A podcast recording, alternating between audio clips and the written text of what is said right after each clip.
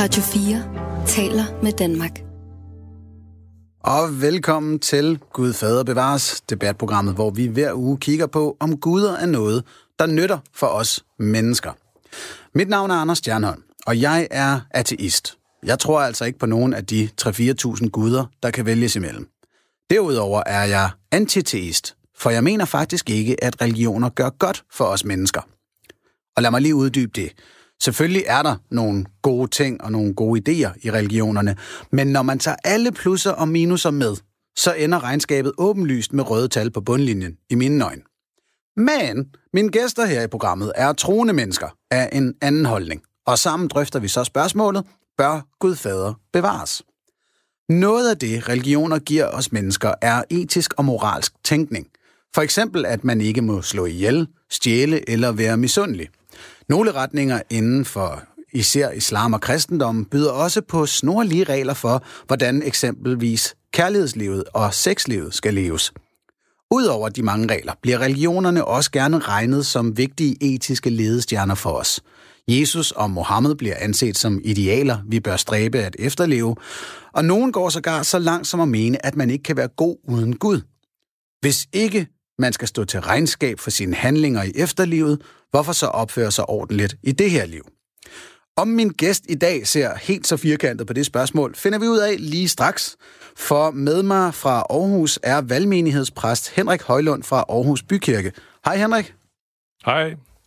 Dejligt, at du er med os. Og samtalen her behøver ikke kun at være mellem Henrik og mig. Du er velkommen per sms. Skriv til 1424, skriv R4, et mellemrum, og så dit syn på sagen. Kræver det Gud at være god? Og hvordan? Eller har du et spørgsmål til Henrik eller mig, så kan du altså skrive til 1424, skriv R4, mellemrum, og så dit spørgsmål. Radio 4 taler med Danmark. Og Henrik Højlund, lad os lige finde ud af, hvad du er for en snegl. du, snegl? Så jeg beklager. Den, den, den var ikke lige i manuskriptet. Øh, du er præst i en valgmenighed. Vil du ikke lige forklare, hvad det er? Øh, en valgmenighed, det er noget, der er i det folkekirkelige system. Øh, siden, faktisk siden omtrent grundvis tid, det var ham, der faktisk øh, fik det op at stå. Det, det er, man kan sige, det er bare det er et alternativ til en sovnemenighed, hvor nogle mennesker kan vælge øh, en, en menighed og en præst, sådan som de gerne vil have det. Øh, hvorimod, du ved, hvis man bliver præst i et sovn, så, øh, så er man... Øh, nu skal vi, der er lidt, lidt teknisk problem her, men nu er jeg ved at være klar. Okay. Ja. Yeah. Du lyder fin herfra i hvert fald. Ja, okay, fint. Nå, men ved du hvad, det, det, er, det er simpelthen bare et alternativ til en sovnemenighed, hvor man mere sådan kan vælge øh, den menighed sådan lidt på egen basis, og, og indhold, og, og ikke mindst præstevalg og sådan noget. Så, så hvad er det for et, et indhold, man gerne vælger, fordi at det skal være lidt anderledes end den almindelige folkekirke? Jamen, i princippet hvad som helst. altså, du ved, da de grundfiske, de øh, havde gang i det til at begynde med, øh, sådan i begyndelsen af det 20. århundrede ikke mindst, øh, hvor de voksede frem, både valg- og frimenigheder, det er nemlig noget, et begreb, der er sådan lidt parallelt med det, øh, så, øh, så, så var det jo rigtig meget det grund, den grundviske farve. Og så, så hen omkring 1990 og, og derfra og videre frem, og det er ikke stoppet endnu, så er det det, man vil kalde de missionske og de karismatiske og den slags, øh, som har dannet en stribe valgmenigheder og frimenigheder. Så, så hvis jeg siger, at det er i nyere tid blevet et spørgsmål om folk, der vælger en mere bogstavtro eller lidt mere fundamental kristendom til, snarere end folkekirken, der jo er sådan lidt mere luftig. Er det så rigtigt? Ja, det er ikke forkert. Det, altså det, det her, de her sidste 30 års øh, fremvækst af valgmenigheder har i høj grad handlet om det. Og man kan sige, at de grundviske oprindeligt var de sådan på, på en måde noget, der også kunne ligne det der faktisk. Altså meget vækkelsespræget. I dag så står det grundviske nærmest for det modsatte af det missionske, men det er en stor fejl i virkeligheden.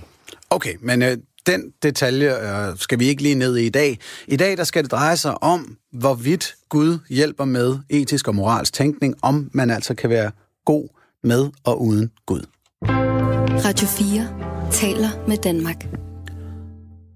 Og, og den første forestilling, jeg tænkte, vi skulle vende, Henrik, det er det her med, hvis ikke man skal stå til regnskab for sine handlinger, når man er død, øh, inden man kommer i paradis eller helvede eller lignende, hvorfor så opføre sig ordentligt? Sådan hmm. er der jo nogen, der tænker. Øh, og lad os i første omgang lige få, få øh, din mening på plads. Deler du den tanke? Nej, det gør jeg ikke. Det gør jeg faktisk ikke. Altså, fordi der er jo godheden ordentligheden, det gode liv og den ordentlige opførsel handler jo simpelthen om, øh, at, at, at mennesker får et ordentligt liv. Og det tror jeg kan være en interesse, man kan i den grad have en lidenskab, man kan have, også selvom man ikke synes, man står til regnskab for evigheden, for Gud, øh, og og ligesom så at sige skal gøre, gøre op for, øh, for det til, til syvende og sidst. Det tror jeg kan være, det, det, det, det giver god mening under alle omstændigheder. Yes, så, så vil jeg, vil jeg så typen, der vil gå så langt som at sige, hvis man er af den her overbevisning, at det handler om at gøre godt i det her liv, så man kan blive belønnet i, en, i et efterliv. At det faktisk i sin essens en, en uetisk, meget egoistisk måde at være god på. Er det en tankegang, jeg kan få dig med på? Ja, det kan du til dels godt. Øh, hvis, man, hvis man handler godt i det her liv for at blive belønnet i det næste liv, så det tror jeg sådan set, at der er meget religion, der, der går ud på øh, lige præcis det der. Og det er stik modsat kristendommen. Så, så, så det er ikke godt, nej. Det er det ikke. Det, så, bliver det, så bliver der, hvad skal man sige, så bliver det en opbyggelse af selvretfærdighed, eller en slags øh, fortjenstfuldhed i, i ens godhed. Og det er til syvende og sidst ikke nogen god motivation for godheden. Selvom jeg tror, vi alle har en rem af den hud. Vi alle sammen, også den, der ikke tror på Gud, og ikke tror på religion, og ikke tror på noget som helst af den slags, vil meget nemt øh, kunne have den af huden på den måde, at man, man tænker, mit eftermæl må altså gerne være godt, og mine børn, mine børnebørn må gerne øh, snakke rigtig pænt om mig til begravelsen, eller, eller hvad som helst. Ikke? Jeg tror, alle kan have det i sig. Ja, det tror jeg også, du er helt ret i. Men så lad os øh, komme frem til et koncept, jeg ved, der er meget, meget vigtigt for din måde at tænke godhed på, nemlig øh, fortabelsen. Øh, du, du lægger meget vægt på fortabelsen. Er det nærmest det samme som arvesynden? Hmm. Jeg ved ikke, om jeg lægger meget vægt på fortabelsen, faktisk. Jeg synes, det er et... Øh, det, er, det, det er en tung... Det er, en, det er et tungt tema i, øh, i, i troen, men, men det er, jeg, lægger vægt på, at det er en virkelighed, og det hører med i, i troens virkelighed, og det som, som jeg tror på. Okay, lad, mig, lad, mig, lad mig prøve men, at forklare det øh, kort, så kan du lige prøve mm, at uddybe, om jeg forstår det rigtigt. Mm. Altså, vi har en idé om, at, eller den øh, lutheranske kristendom praktiserer en idé om, at vi mennesker er født som fortabte syndere, og at vi kun kan finde frelsen gennem Jesus. Hmm. Er det rigtigt forstået? Ja, det er rigtigt. Og hvordan fungerer det her med, at man er født som fortabt og synder? Det øh, fungerer på den måde, at, øh, at det er bare en erkendelse af, at vi mennesker har et enormt potentiale for ondskab, øh, og at vi... Øh, det er det, man øh, har sådan kaldt i den kristne nation kaldt for arvesynd. Man kalder det for så mange ting, altså, men det, det er den der ur, øh, urondskab, som, som sidder dybt i os, øh, og som vi, øh, som vi fødes med, som vi ikke bare, som ikke bare kommer frem sådan med årene, men, men som vi i virkeligheden fødes med som et enormt potentiale, så at sige talent. Øh, det, det er det, man kan kalde for vores øh, syndighed, vores arvesynd, eller hvad man vil kalde det. Okay, så der kan jeg jo prøve at møde dig her. Altså, jeg, jeg ser som jeg ser det i mit gudløse verdenssyn, at vi er udstyret med en, en egoisme og en grådighed, som er meget tydeligt evolutionært betinget. Altså at man slås for at få sine gener videreført, og det kræver en, en vis mængde øh, sikkerhed og i dagens verden kapital osv. Øh, det er nogle af de der øh, øh, syndige egenskaber, du, du så taler om. Øh, hvad, hvad, hvad betyder det for dig, at du går ind og ligesom siger, at det er noget, vi har arvet øh, på den her måde? Er, er det så en, en overnaturlig arv af en art? Nej, overnaturligt er det jo ikke. Altså, du, du, du vil jo øh, vil gerne give mig, medgive mig, eller vi to kunne nok godt blive enige om, at vi arver stort set øh, alt, eller vi arver rigtig meget fra vores forældre. Vi får det i generne, vi får det i, i vores opvækst, i opdragelsen, bevidst og ubevidst, rigtig meget ubevidst. Altså, vi, vi får det bare med os, og jeg, jeg tror, altså det, når, når jeg taler om arvesynd, når vi taler om det her ursynds noget, så, så taler vi om det som et, et vilkår, vi fødes ind i. Øh, vi, vi, vi, øh, vi, der er ikke nogen mennesker, der fødes som, som blanke blade, som, som blanke tavler. Mm. Øh, vi, har, vi har det alle sammen siddende i os, og det er sådan set bare det, jeg mener med det. Ja, men og så alligevel må du mene lidt mere, fordi der kunne jeg også godt gå med dig og sige, jeps, det er en del af min, øh, skal vi sige, dyriske, genetiske arv, og øh, det kan da også godt være, at mine forældre har præget mig lidt til at være en lille egoist, eller et eller andet, hvis der er noget, de ikke har, har helt fået styr på.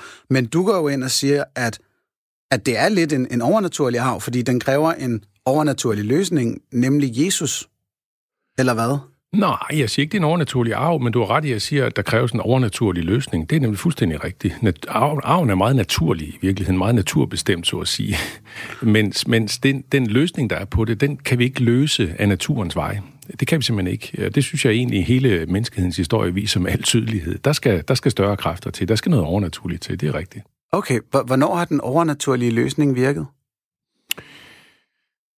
Den, øh, den, den er sat i gang, den er sat i værk. Øh, den har, man skal sige, den har kulmineret øh, i første runde med, med det, som skete med Kristus, da han øh, hænger på korset og, og bærer, så at sige, arvesynden op på korset, bærer hele øh, tyngden af, af skyld og skam øh, med sig op på korset. Det, det, det er et, et meget, meget afgørende punkt for, for øh, virkningen af det. Men virkningen er jo ikke gået væk overhovedet. Vi er jo stadigvæk, både du og jeg og alle mulige andre mennesker har det i os og gør det, og lever, udlever øh, ondskaben på forskellige vis.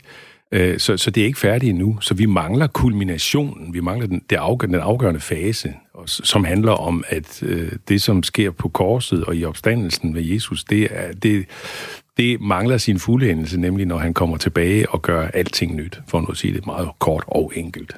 Altså dommedag? Dommedag og, og, og skabelsen af, af alting på ny. Okay, nu tillader jeg mig lige at være helt mig selv. Det lyder super duper langt ud. Mm. Mm. Hvorfor, øhm, hvorfor synes du det? Øh, fordi det, ja, for det første er overnaturligt, som vi er inde på. Øhm, hvor at, at jeg tænker, hele bare fagnelsen af, at grådighed, øh, øh, egoisme osv. er en del af den menneskelige natur, er jo måden, jeg prøver at håndtere den.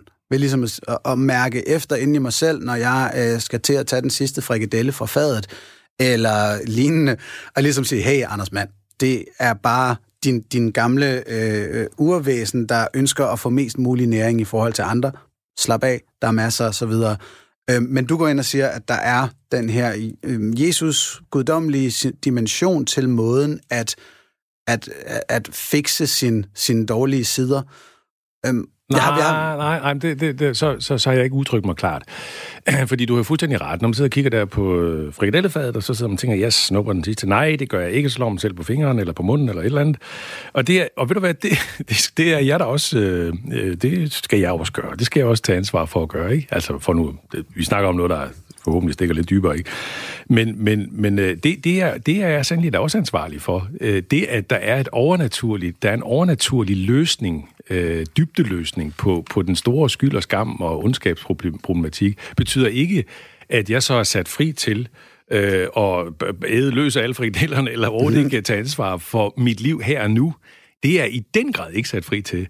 Øh, jeg, jeg skal i den grad, jeg er tværtmodsat, øh, det, det, det, det medfører, at jeg skal tage et, øh, et stærkt ansvar for, for et desto stærkere ansvar for mit liv her nu, og for, for det, som jeg genkender, det, som jeg kan se af ondskab i mit eget liv. Godt, godt. Lad, så lad mig også lige, altså, jeg ønskede på ingen måde at indikere, at der var afladsbreve eller lignende løsninger på, på sønden her. Det, jeg ønskede at spørge til, øhm, var, hvad er det, Jesus og hele den her øh, kristne tanke bidrager til af løsning i forhold til vores egen øh, indbyggede synd, ondskab. At man kan sige, at Jesus han kommer med den store løsning, den, den, den, den åh, hvad skal jeg sige det her? Ah, det er svært at sige det enkelt, men altså, den, den store løsning, den, den endegyldige løsning, den, den som vil øh, forløse os og befri os fuldstændig fra ondskaben i det her univers, det er den, han kommer med. Øh, og samtidig kommer han også med, øh, altså i, i, i forlængelse af det, i, i fuldstændig organisk forbindelse med det, udfordrer han også til at, at her og nu at gøre alt det gode, som vil blive den endelige løsning på alting.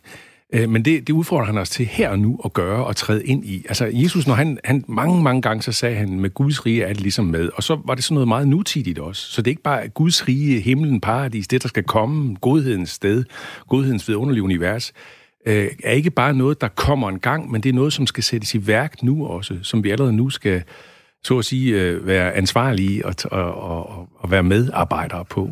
Øh, og, det, og det kommer jo til udtryk på alle mulige måder, når Jesus øh, siger, elsk dine fjender, øh, tag, tag bjælken ud af dit eget øje først, før du tager det, øh, splinten ud af din brors øje, osv. osv. Okay, det er også to af de mest fornuftige ting, jeg synes, kristendommen har bidraget med. Det er jeg glad for, at vi lige kan få på plads. Øhm, og så det er også to af de mere konkrete ting.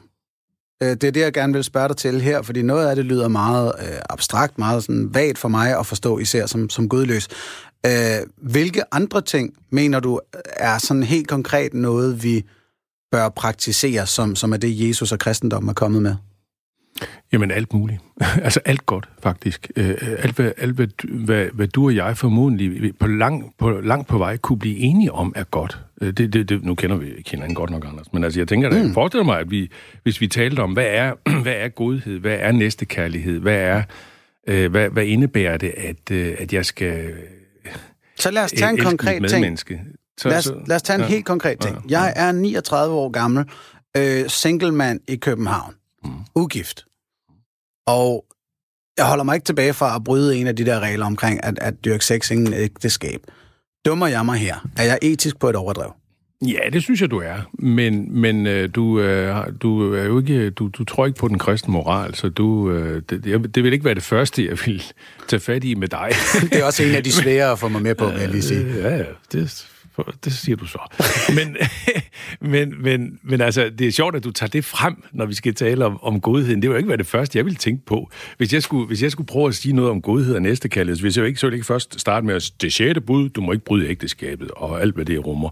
Altså, det ville ikke være det første, jeg ville trække frem. Jeg ville da trække alt muligt andet frem. Ikke? Nå, jeg jamen, jeg bad dig om noget konkret, ja, og så sagde du, at der var vildt meget forskelligt. Så tænker jeg, så tager jeg en af dem. Ja, den, der nok. ligger mig mest ja, fint nok, fint nok. Men jeg vil, jeg vil hellere jeg vil trække uh, gav, gavmildhed frem.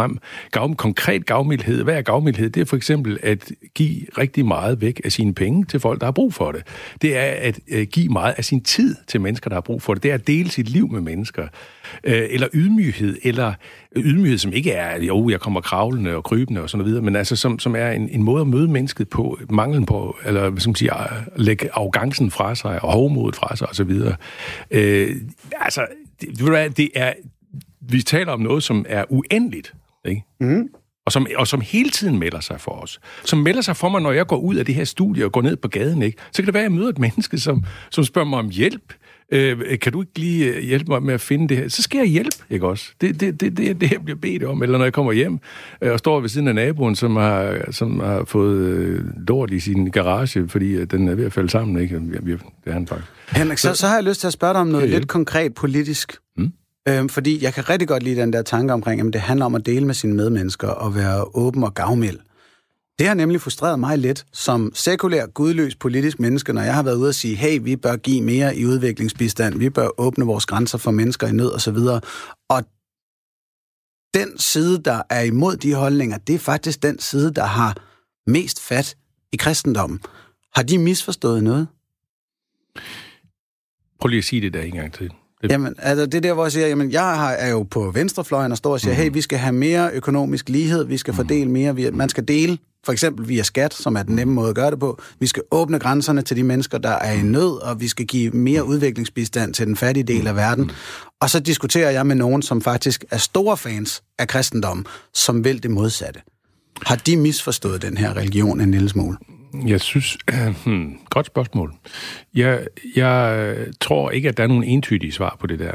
Øh, jeg deler heller ikke altid øh, de menneskers, dem som du nu nævner, eller du nævner ikke nogen konkrete, men altså, jeg forstår, hvem det er, du sådan henviser til, også. Jeg nævner ikke altid, jeg, jeg, jeg deler ikke altid deres syn på, for eksempel det med udviklingsbistand. Jeg synes jo, at vi som et, et rigt land skal, skal give mere af, af det, end, end vi gør nu. Øh, og det er jo i øvrigt krænket sig ind de sidste 10 års tid, eller sådan noget. Mm-hmm. Det synes jeg er utrolig ærgerligt, faktisk. Og flot. Øh, og træls. Øh, og, og du så nævnte med, med, med åbne grænser, ikke også, og lade folk slippe ind som øh, altså flygtninge og så videre, ikke? Jeg synes, det er et super svært spørgsmål, faktisk. Der er dage, der er dage, hvor jeg, hvor jeg tænker, ej, vi må altså simpelthen kunne uh, lukke flere ind. Der er dage, hvor jeg tænker, ej, det går ikke, det her. Altså, det, det, det, er, jeg synes, det er så svært et spørgsmål, faktisk. Og det, det betyder, det jeg prøver at sige med det, det er, at der er ikke noget entydigt svar på de her ting. Det er der ikke. Det er politiske spørgsmål, som, som virkelig skal gennemtænkes, og, og, og, og som, som jeg ikke tror, det, som jeg ikke, jeg kan ikke, du ved, jeg kan ikke læse et eller andet sted op fra Jesus, hvor han siger, åbn grænserne, giv så og så meget i udviklingsbistand. altså, det kan jeg ikke. Øh, så, ja. så det, bliver, det er sådan en vurdering af, det er sådan en samlet vurdering af, ud fra en helhedsfornemmelse og helhedsbestemmelse af, hvad det er, øh, der er på spil i jeg de forstår, kristne værdier. Jeg forstår, hvad du mener. Jeg har også været lokalpolitisk frustreret over, at der ikke var noget bud på en betalingsring i Bibelen. Hvad, hvad de gjorde med kamelerne i Jerusalem dengang, det kunne have været nyttigt for os at vide lige nu. Men Henrik, lad os, lad os springe videre til den næste tanke. Radio 4 taler med Danmark. Og lige nu, der er det mig, Anders Stjernholm, der taler med valgmenighedspræst Henrik Højlund, som sidder med mig over i Aarhus, og vi drøfter om, man kan være god uden Gud.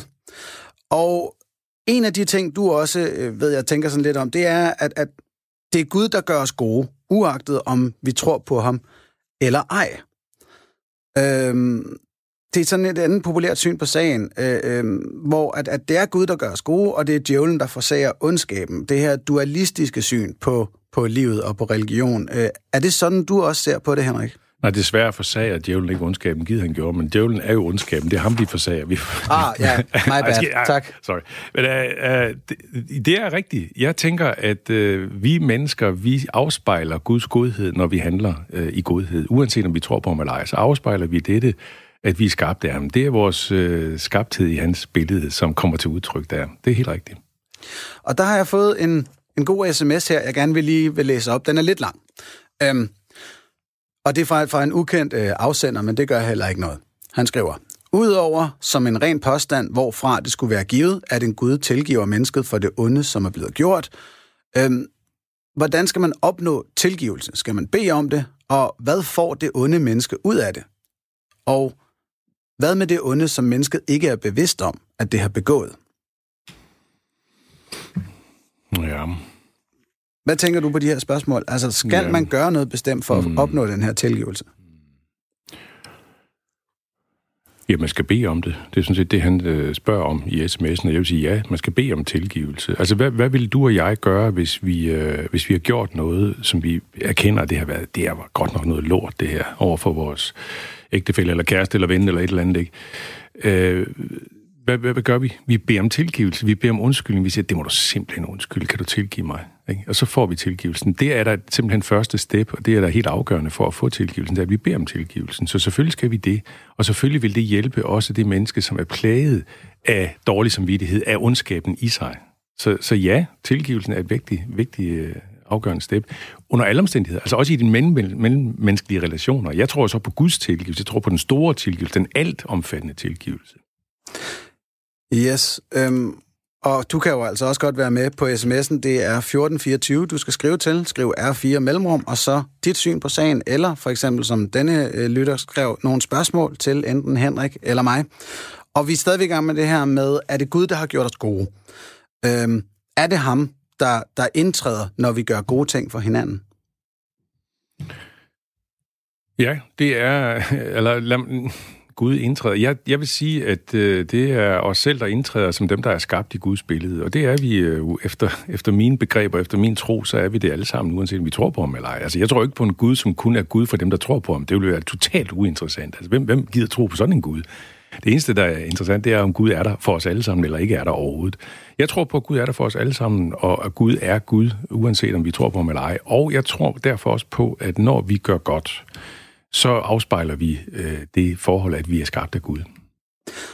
Der tænker jeg så, at hvad nytter det så at, at tilbede den her Gud, eller sådan prøve at lære ham at kende i organiseret sammenhæng, hvis, hvis han alligevel er med os alle sammen, og han ligesom fra starten af har givet os øh, en form for idé om etik og moral, både du og jeg, uagtet at du har brugt meget af livet på at lære ham at kende, og jeg ikke har gjort det, hvad er det så, man får ud af at praktisere religion? Altså, øh, det handler jo simpelthen om at være i kontakt med ham, som har skabt os. Det handler om, at han ønsker den kontakt øh, mere end nogen.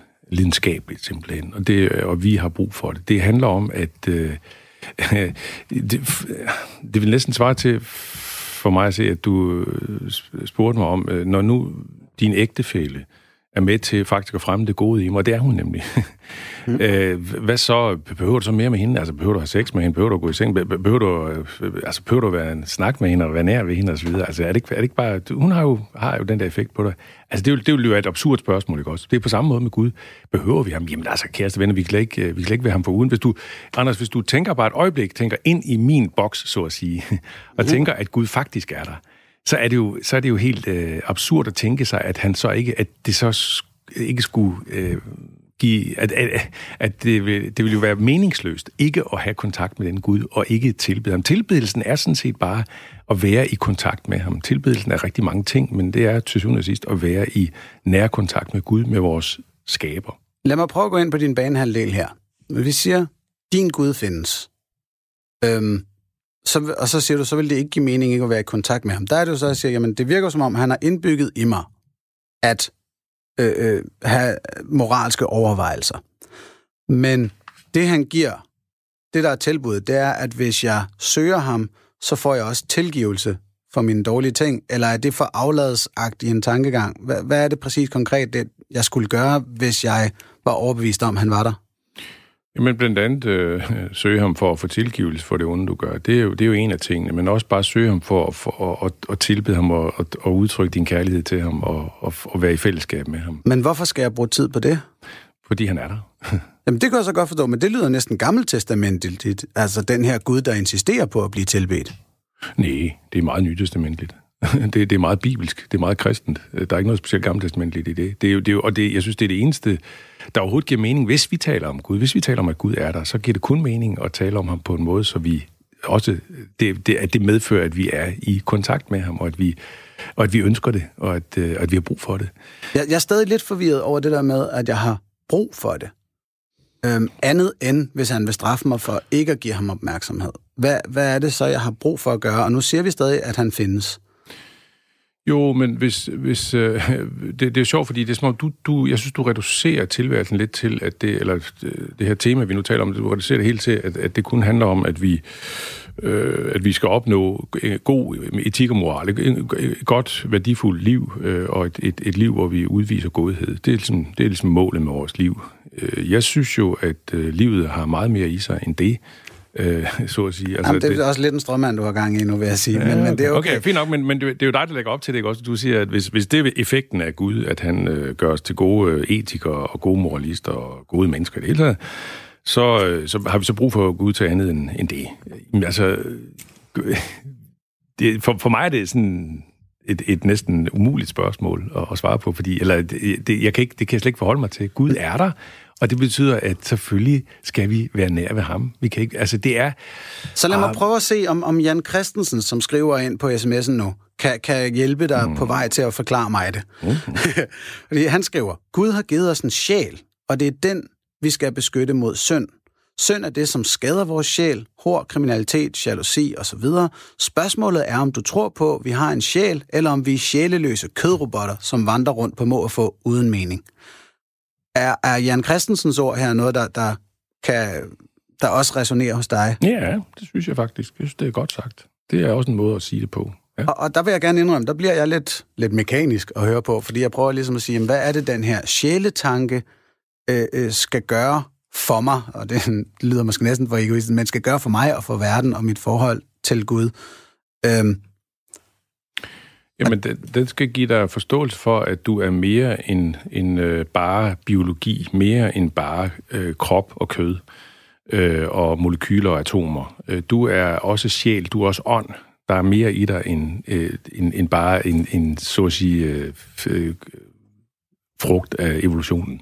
Ja, okay. Og det er jo det der, som i mine øjne er en, en, en påstand uden evidens, og lidt et, et en overbygning på vores virkelighed, som ikke nødvendigvis øh, er ja, nødvendig. Og må jeg lige modsige det, Anders, fordi jeg ja, synes at lige præcis, at vores to samtale er i den grad en evidens for, at vi er mere end øh, bare krop og kød og, og materie. Vores to, den samtale, vi har lige nu, er et udtryk for, at vi har sjæle, at vi, at vi reflekterer meget dybere end hesten ude på marken og køerne ude på marken og musen nede i hullerne. Øh, det, det, det, det er et udtryk for vores gudbillighed. Det er et udtryk for, at, vi, der er noget, at der er ånd i os. Det vi sidder, den måde, vi taler om. ting. Ja, ja, jeg vil, ja, og her, nu tillader jeg mig at være sådan meget naturalistisk og sige, ja, i mine øjne, der er det et udtryk for en væsentligt mere kompliceret hjerneorgan, som gør, at vi er udstyret med den her ja, utrolige fantasi og evne til at udveksle historier med hinanden. Må jeg komme med et citat af Darwin? Fyr. Han skrev øh, til en øh, ven i et brev, den redsomme tvivl er der altid. Og så kommer det, og det er altså en tvivl, der er i, i ham. Har overbevisningerne i menneskets hjerne, som er blevet udviklet fra laverstående dyrs hjerner, nogen som helst værdi, og er de i det hele taget pålidelige? Det er virkelig et interessant spørgsmål, og et meget, meget stærkt selvreflekteret spørgsmål i forhold til hele den øh, tankegang, han stod for i øvrigt, ikke også? Mm-hmm. Altså, hvis vi bare er et resultat af et, en evolution, er der så andet i os? End, kan, vi, kan vi så overhovedet øh, have, øh, tro på det, vi når frem til? Kan jeg så tro på det, jeg når frem til? At det er jo virkelig det, Darwin siger, ikke? Mm-hmm. Kan vi tro så, giver vores samtale i den her radioudsendelse så overhovedet mening? Ja, lad os prøve, Henrik, fordi nu, skal, nu har jeg været lidt på din banehalvdel og prøvet at forestille mig, Gud fandens. Nu hopper vi over på min du gamle. Så nu vil jeg lige høre, om du lige prøver, prøver at smide tanken om, at han findes. Prøv at, at komme ind i den her verden, hvor jeg mener, at vi blot er et utroligt avanceret dyr.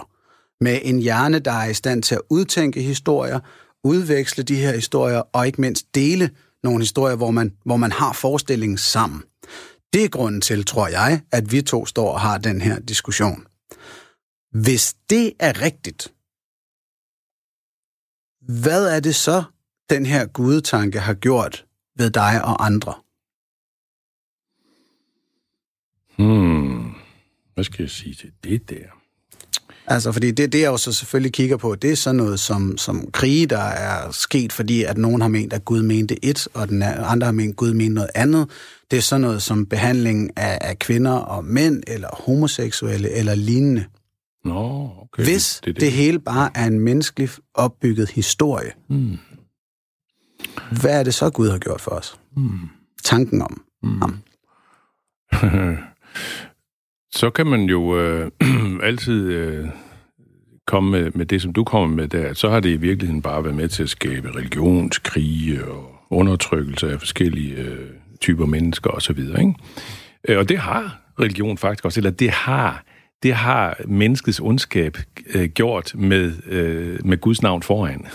Også med Jesu navn foran. Der skal man også gjort meget ondt i Jesu navn, det er da helt mm. sikkert. Ja, og i, Æh, i vores begge øjne, så er der ja. gjort en masse ondt i forkerte religioners øjne. I den grad, men også i, i, i kristendommens navn er der gjort forfærdelige ting.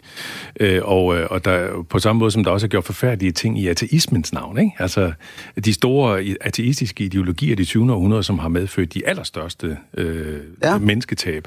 Gik de det, ud og sagde, så, fordi der ikke er nogen Gud, så skal vi slå en masse mennesker ihjel? Nej. Nå, okay, så det var ikke i ateismens navn som sådan, vel?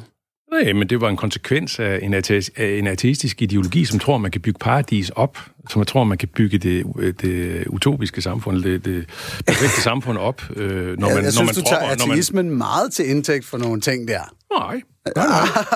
nej, nej, det gør jeg ikke. Altså, hvis du, altså ateismen, som, som siger, ud med religionen, ikke? Altså, stalinismen og kommunismen altså, over i Sovjet. Stop igen. Ateismen er blot ikke at tro på guder.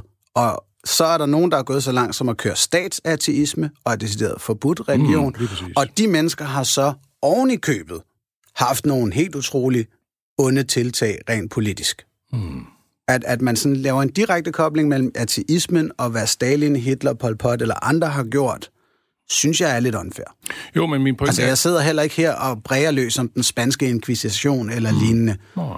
Men min pointe er sådan set også bare at sige, at vi, vi mennesker, vi gør ondt, uanset øh, hvad, vi, hvad, hvad der så er for en, et markat, vi sætter på det, om det er Gud, Jesus, øh, marxisme eller hvad som helst. Vi gør ondt, vi gør onde ting, øh, og det ligger i os som et, øh, et, et frygteligt potentiale. Øh, og, og, og det... Øh, det, det gør det så også... Øh, det, det, det kan Gud også bruges til. Gud kan bruges til alt. Han kan bruges til frygtelige ting, han kan bruges til gode ting. Men, yes. men, men mod, min, min, min, et andet svar på det, du spurgte om før, kunne være, at, øh, at øh, hvad skal man sige, bevidstheden om Guds eksistens, eller min tro på Guds eksistens, betyder så til gengæld modsat også, at jeg tror på, at der findes noget absolut godt og noget absolut ondt. Hvorimod jeg tror, at hvis man har en hvis man ikke har denne tro på Guds eksistens, så, så lander man øh, på et sted, hvor det bliver meget svært at fastholde, at der findes absolute under og absolute goder. Man vil ikke, man vil ikke endegyldigt kunne sige, man vil ikke sådan evigt og endegyldigt kunne sige, at øh, voldtægt, det er at blive ondt, eller øh, pædofili er at blive ondt, eller... Jeg er helt enig her, og det er perfekt til den næste runde af den her snak. Radio 4 taler med Danmark. Og lige nu, der er det mig, Anders Stjernholm, der taler med præst Henrik Højlund om, hvorvidt vi kan være gode uden Gud. Og der er også rigtig mange af jer, der byder ind på sms'en. Det er jeg virkelig glad for, og du kan bare blive ved med det. På 1424 skriv R4 mellemrum, og så dit spørgsmål. Og nu kommer vi så frem til det her med, øhm, hvad effekten af gudetro er. Øh, og du sagde, Henrik, at mennesker kan gøre gode og onde ting, uagtet hvad de egentlig abonnerer på af, af religiøs overbevisning. Øh, og her er et citat, jeg har lyst til at bringe frem til start på den her runde. Øh, Steve Weinberg, en amerikansk fysiker, var vist nok den første til at, at formulere det her, at med og uden religion kan gode mennesker gøre godt, og onde mennesker gøre ondt. Men for gode mennesker at gøre ondt, det kræver religion.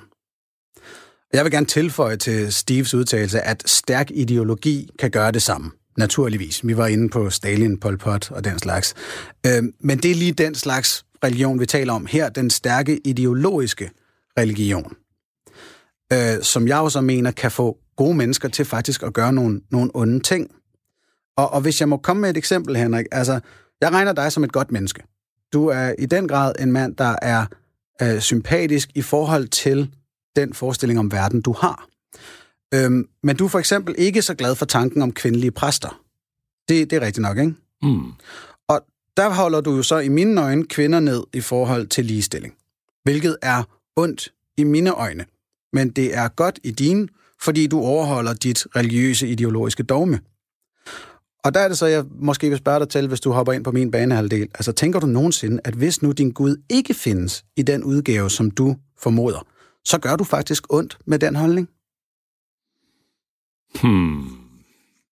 Jeg tror ikke et øjeblik på, at øh, et, et nej til, at kvinder skal være præster, er en undertrykkelse af kvinder. Det tror jeg simpelthen ikke et øjeblik på. Hvorfor ikke?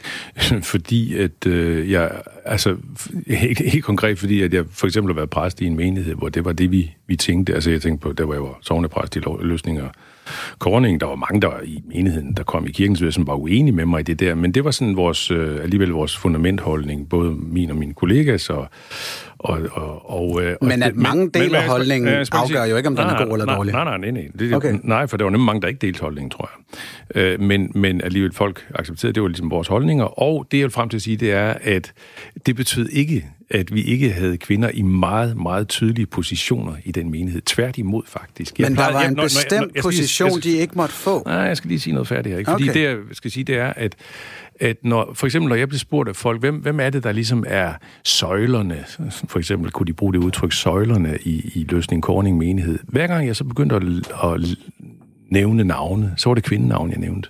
Det var helt klart dem, der, der, havde, der, var, der havde den store øh, betydning og, og var søjlerne i vores menighed øh, sammen med, med, med os to præster og nogle andre, ikke? Altså, og, og vi, havde nogle, vi havde en stribe andre kvinder ansat i nogle meget vigtige, også åndelige øh, øh opgaver. Så, så altså, det, det er simpelthen... Øh, Ja, altså, jeg, jeg, jeg, hvad, hvad skal jeg sige til det? Du siger, jeg vil bare sige, jeg tror, jeg tror simpelthen ikke på, at det, det indbefatter. Det, det, det er det samme som undertrykkelse af kvinden, når hun ikke må være præst. Det er simpelthen et spørgsmål om funktionsdelen. Det, det vil svare til, at man sagde, at det, at kvinden skal være mor, og at hun skal føde barnet, det er altså faktisk, det er simpelthen for ensidigt. Det, det, det, det skal vi gøre lige. Og det er der faktisk mænd, der har sagt. Ikke? der er mænd, det er jo en biologisk mænd, der, virkelighed, yeah, det, du taler men der er mænd, der har, ja, Anders, men der er mænd, der har insisteret på... Jeg er da ligeglad med, hvad mænd, de har insisteret på. Ja, du, jamen, det er jeg ikke ligeglad med. For jeg synes bare, det er interessant. Det er jo en slags konsekvens. Det er at tage den yderste konsekvens af det, fordi det er jo faktisk lidt hårdt, at det er altid kvinden, der skal have de der ni hårde måneder. Ikke?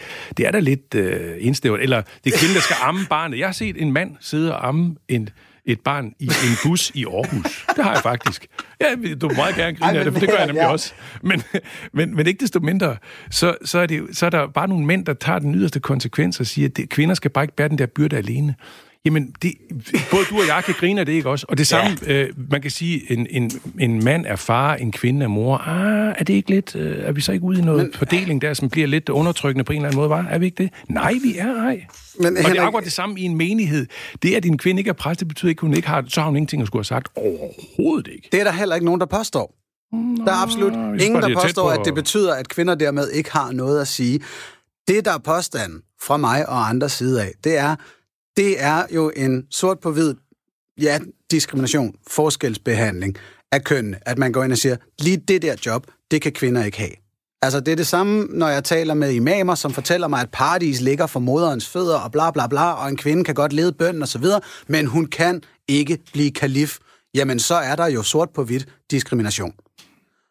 Og jeg har svært ved at se, hvordan alle de her andre praktiske omstændigheder, eller en analog slutning omkring den biologiske forhold om, om, om reproduktion, har noget at gøre med, at, at I her bare siger, det der job, det kan du ikke få, søster. Beklager. Det er vel diskrimination? Nej, det synes jeg ikke. Fordi? Jo, fordi det, jeg sagde lige før. Fordi jeg synes, at vi har, vi har forskellige roller, uanset vi har, har vi forskellige roller i livet. Vi har forskellige roller i ægteskab, vi har forskellige roller i familien osv., det accepterer men, men de forskellige roller er jo noget, der får lov til at udvikle sig inden for en ramme, hvor alle må alt. Her, der går I ind og sætter en begrænsende ramme, og det er så igen, hvor jeg siger, ud fra hvad du tror på, så er det en, en fair begrænsning, hvor jeg så siger, jamen hvis nu din Gud ikke findes, så er det faktisk en ret unfair begrænsning. Vil, vil du medgive det? Nej, det, øh, det vil jeg faktisk ikke. Det er spændende. Men, men altså, Anders, jeg synes bare ikke, vi skal bruge en masse tid på det her, helt ærligt. Altså, det er virkelig et... Vi er helt ude i et meget lille bitte tema, synes jeg, i nej, det her nej, store vi, tema. vi er nede i noget, der er det utrolig centralt i forhold til den manglende ligestilling, der stadig findes i vestlige samfund. Ej, Fordi det er faktisk, ej, ej, en, jeg vil mene, det er et spørgsmål om en kristen kulturarv, som vi er alt for ofte undgår at nævne, faktisk er kristen. Jamen, ja, men synes du, det her det er virkelig med til at undertrykke kvinder, det her? Altså, at der er så nogen som mig, som synes, at kvinder... Synes du, det er, sådan, det er virkelig centralt, og det er virkelig tungt og altomfattende, og det betyder bare stor undertrykkelse af kvinder i vores kultur? Synes du det? Ja. Uh. Jeps. Men lad os prøve at, at bringe samtalen lidt længere øh, ud. Øhm, min tilrettelægger Rasmus Søgaard har talt med fængselspræst i Søby Søgaard, Paul Gøtke, om hans mening om det her syn øh, på kvindelige præster religioner bliver jo tit ofte brugt til at blive brugt af mænd øh, til at påstå, at de skal herske over kvinder. Øh, og der tænker jeg, at øh, nytestamentet siger noget helt andet, og derfor så er det øh, klart, at vi skal have kvindelige præster. Det, man kan stille som spørgsmål, det er, øh, kan mænd egentlig være præster? De forråder jo og stikker af og benægter. Vi har jo Henrik Højlund siden i studiet, og han, han står helt fast på det her. Der står i Bibelen, at kvinder ikke kan være lærere, og derfor så kan de ikke være øh, præster. Hvorfor mener du, at øh, kvinder godt kan være præster? Altså, hvis vi kan stole på, hvad der står i Bibelen, og det mener jeg, vi kan, så kan vi konstatere, at der er en grundlæggende konflikt mellem Jesus og hans disciple. Øh, Jesus går ind for ligestilling af kvinder og tager imod dem, Øh, hvorimod hans disciple hele tiden forsøger at holde dem væk fra ham. Så når man læser i Bibelen, så bliver man altså nødt til at spørge sig selv, vil jeg følge Jesu eksempel, eller vil jeg følge disciplenes eksempel? Og disciplene, de har gang i en eller anden gammel, traditionel, øh, patriarkalsk øh, kamp, hvor de vil påstå, at øh, mænd skal herske over kvinder. Og der er nogle særlige embeder, som kvinder ikke har adgang til. Øh, så hvad det, Henrik Højlund må spørge sig selv, om man kan følge Jesu eksempel, eller disciplens eksempel. Og jeg synes selvfølgelig, man skal følge Jesu eksempel. Mener du godt, at man kan tolke Bibelen øh, anderledes end sådan helt ordret? Altså hvis der nu står i Bibelen, at, at kvinder ikke skal være præster, mener du så, at kvinder ikke skal være præster? Øh, nej, det mener jeg selvfølgelig ikke. Altså, fordi Bibelen er jo et udtryk for nogle særlige øh, holdninger og en særlig tid og øh, nogle særlige interesser, som øh, nogle mænd har haft. Øh, og det skal vi da ikke nødvendigvis tage alvorligt. Altså, øh, det, det skal vi da forholde os til kritisk. Hvorfor øh, tolker du Bibelen anderledes, end, end Henrik Højlund gør? Jamen, jeg mener jo, at jeg læser, hvad der står, og jeg konstaterer, at der er en konflikt mellem Jesus og disciplene. Øh, de diskuterer hele tiden øh, kvindernes øh, status og rolle, eller gør det i hvert fald øh, for tid til anden. Og der er en konflikt hver eneste gang, de snakker om det. Og det, jeg kan se, det er, at Jesus er åben i forhold til kvinderne og ligestiller kvinderne, hvorimod disciplene de forsøger at fastholde et gammelt regime eller et andet regime og forsøger at holde dem væk fra Jesus. Og den konflikt er der igen og igen og igen. Øh, så derfor bliver vi som gode kristne mennesker nødt til at spørge os selv, følger vi Jesu eksempel og øh, forkyndelse, eller følger vi disciplene? Og det sagde altså fængselspræst i Søby Segård, Paul Gøtke. Og Henrik Højlund, når, når Paul Gytke siger det på den her måde, det er et spørgsmål om Jesus mod øh, disciplene, så har han jo en anden tolkning af troen, end du har. Er det rigtigt forstået? Oh, undskyld, en... Henrik, jeg, jeg kom til ja. ikke at skrue op for det, så vi tager spørgsmålet igen. I ser lidt forskelligt på det her. Mm. Jamen nej, jeg er ikke sikker på, at han har en anden tolkning af troen. Det tror jeg. Altså, man kan godt være uenig om det, og så faktisk have samme tolkning af troen. Det, det vil jeg gerne lige sige. Det ved jeg ikke, hvad Paul Gyt kan sige til, men, men det behøver det ikke at være. Okay, men så, så lad mig prøve... men, men, men vi har en forskellig tolkning af det her, det er rigtigt. Og det uh, hænger jo sammen med, at han har den, synes jeg, lidt pussy idé, at uh, der har været en stor konflikt mellem Jesus og disciplene om det her spørgsmål. Jeg har meget, meget svært ved øje, for øje på, hvor de konflikter bliver meget tydelige. Jeg tror, der har været elementer af dem faktisk faktisk. Det tror jeg, der har været. Men, vi, nok, vi, men... men, der, jeg, men jeg har meget... Altså, jeg, hvis jeg sådan tænker mig meget om, så er jeg svært ved at komme i tanke om, hvor de diskuterer spørgsmål om kvinder. Det tror jeg ikke, der sker en eneste gang. Men jeg tror, det er rigtigt. Så, at, så er Paul ude noget vrøvl her? Mm, ja, delvis faktisk, fordi jeg tror, det er rigtigt nok, at disciplene har helt naturligt repræsenteret det, der har været sådan en almindelig mandsjuvenistisk tankegang. Det, det, det tror jeg, for, eller mandsjuvenistisk øh, kultur på et eller andet niveau, det ved vi faktisk ikke rigtig noget om. Men, og, og der ser vi, at Jesus han tager kvinder ind i sit discipleskab. Det er ret fantastisk. Øh, men det, som jeg synes, han tager helt fejl i, det er, at han, han gør, at han får, øh, hvad skal man sige, Jesus til at være den her nærmest moderne øh, ligestillingsmand. Øh, altså, det er jo fuldstændig anachronistisk at sige sådan noget. Øh, Jesus, at det er jo tværtimod meget interessant, at Jesus Hvorfor han, som tager kvinder ind som disciple øh, med ind i flokken på et eller andet niveau, hvorfor er det, at han vælger 12 mænd som apostle? Hvorfor er det, at han giver 12 mm. mænd den der helt særlige funktion, som i virkeligheden, øh, kan man godt øh, rent historisk sige, øh, udfordrer sig videre i præsteembedet på, eller anden, på en eller anden måde. Det kan man godt. Hvorfor er det, han gør det? Men til gengæld, så kan man sige, at kvinderne... Nej, nej, hvorfor er det, han gør det? Jamen, måske netop fordi, at det er, faktisk er, at han i virkeligheden er fuldstændig øh, på bølgelængde med, eller hvad skal vi sige, i, i tråd med det, som vi så senere møder også i Nyt Testamentet, altså at kvinder skal ikke være præster. Kvinder skal ikke have den der rolle der. Men kvinder skal have en anden vigtig rolle. For eksempel den rolle, at de var de første, der vidnede om hans opstandelse. Ja, ja. Henrik, jeg er fuldstændig med på, at der er alle mulige kompenserende stillinger, kvinder kan få. Øh, det, det, jeg beklager, men det er ikke godt nok for mig, der kræver øh, ultimativ ligestilling. Men det, jeg sådan mere faktisk vil prøve at, at forstå her, det er jo, at du og Paul er begge præster. I har gennemlæst Bibelen, I har fortolket, analyseret osv., og I har ikke samme etiske forståelse lige her. Det vil jo logisk sige, at en af jer handler etisk forkert. Og så er det, jeg undrer mig, hvordan er kristendommen så en god etisk rettesnor? Det undrer mig altså virkelig, det du spørger om der, Anders, fordi okay. det, vi kan, man kan da godt være uenig. Altså, du har siddet i et politisk parti. Jeg forestiller mig, at I godt kunne være uenige om ting og sager, og alligevel have samme mål og retning. Jeg kender, altså helt ærligt, jeg kender ikke Paul Goethkes teologi ellers, men den kan, i virkeligheden, jeg har, jeg har meningsfælder, teologiske, trosmæssige meningsfælder, men på det her spørgsmål er vi uenige. Kan man ikke være uenige om nogle ting? Øh, kan man ikke være uenige? Kan, kan man ikke have en forskellig læsning af, af, af Bibelen? Kan man ikke uh, nå frem til forskellige konklusioner og alligevel stå på samme trosbasis? Jo, det kan man godt nok godt. Og det kan man også, selvom det kan have nogle konsekvenser øh, praktisk ude i livet, for eksempel spørgsmål om kvindelig præst. Men det er jo så det, der er meget centralt for det spørgsmål, vi diskuterer i dag, om, om religion hjælper os til at være gode Øh, fordi det, som gerne skulle være religionens input, det er jo en eller anden form for, som du har været inde på, absolut moralsk tænkning, hvor vi kan føle os stensikre på, at sådan her skal det være. Øhm, når der så er så mange ikke-absolutter, så bliver det jo lige pludselig meget forvirrende, hvad der så er religionsbidrag. bidrag. mange, altså du har nævnt en eneste, og det undrer mig utrolig meget, at vi skulle bruge et kvarter på at snakke om kvindelige præster. Det er, vi slet ikke, det, det er du slet ikke forberedt mig på. Jeg er meget forbavset, Anders. Nå. Og du gør det til et stort etisk tema. Det er også utrolig forbavsende. Jamen, jeg vil gerne have vendt homoseksualitet også, men det er der ikke rigtig tid til. Ej, fint nok. Og du, også, øh, og, og du så også gør det til, at du så også siger, at der er mange absolutter, som åbenbart ikke er absolutter alligevel. Vi, du, vi, har, nævnt, vi har talt om én ting. Altså, prøv at høre. Der er, øh, der er nogle fundamentale godhedsabsolutter og ondskabsabsolutter, øh, som vi kan udlæse af, af, af Bibelen og af, af at det, det vi Men- har i men den det er der, også? Men, men, men det betyder jo ikke, at vi i alle mulige detaljer, sådan helt kasuis, ka- kasuistisk, kan, kan lave sådan en liste på 700 ting. Det her, det har vi absoluterne, og det er det, vi skal rette os efter. Det er ikke sådan, vi tænker i den kristne tro. Det er det ikke. Jeg tror, du kan finde det mere i islam, faktisk. Men øh, tilgiv mig muslimer, hvis jeg tager fejl her. Men, men, oh, undskyld, Henrik. 4 taler med Danmark.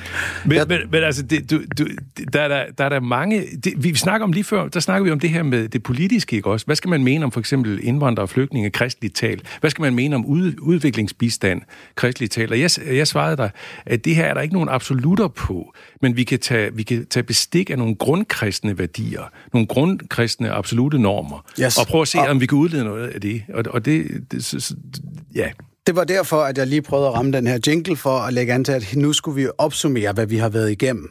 Øh, det er jo altså mig og Anders Stjernholm, der diskuterer med præst Henrik Højlund om, hvorvidt kristendommen bidrager til god moral, om, om man bliver bedre med Gud. Øh, Og vi har været inde på det her med kvinder. Ja, som jeg nævner, jeg, jeg har også meget gerne talt om sex før ægteskab og homoseksuelle og nogle af de andre ting, som jo er altså rettesnore, hvor Bibelen giver dig det. Og det, jeg synes, er forskellen på det, og så det, du kommer med, sådan den, den mere abstrakte etiske vejledning om godhed over for andre mennesker, det er jo, at det her med godhed over for andre mennesker, det ser vi i alle kulturer på hele planeten, også hos mennesker, der aldrig har hørt om Jesus og kristendommen. Så det virker jo til at være noget, som mennesker er udstyret med ad anden vej. Eller tager jeg fejl i den udlægning? Jamen, så må jeg jo gentage, hvad jeg sagde tidligere, at for mig ville det nærmest være anfægtende, trosanfægtende, hvis ikke det var sådan, at du kunne finde godheden i alle kulturer. Også blandt mennesker, som fuldstændig afviser Guds eksistens, eller tror på, ikke bare, hvad var det, du nævnte indledningsvis, 4.000 forskellige guder, men 30 millioner guder, som de gør ude i Hinduland, altså i Indien. øh, altså, øh, mennesker af alt muligt forskellige slags tro eller ikke tro, øh, har godheden, øh, kan også vise, ud, udvise godhed, og det, øh, tænker jeg, er det, det er for mig et af signalerne om, at vi er skabt af Gud, af den gode Gud. Så er der så en ting, der undrer mig, det er, hvorfor har han ikke nævnt for nogle af de andre, hvem han er? Hvorfor har han ikke nævnt for...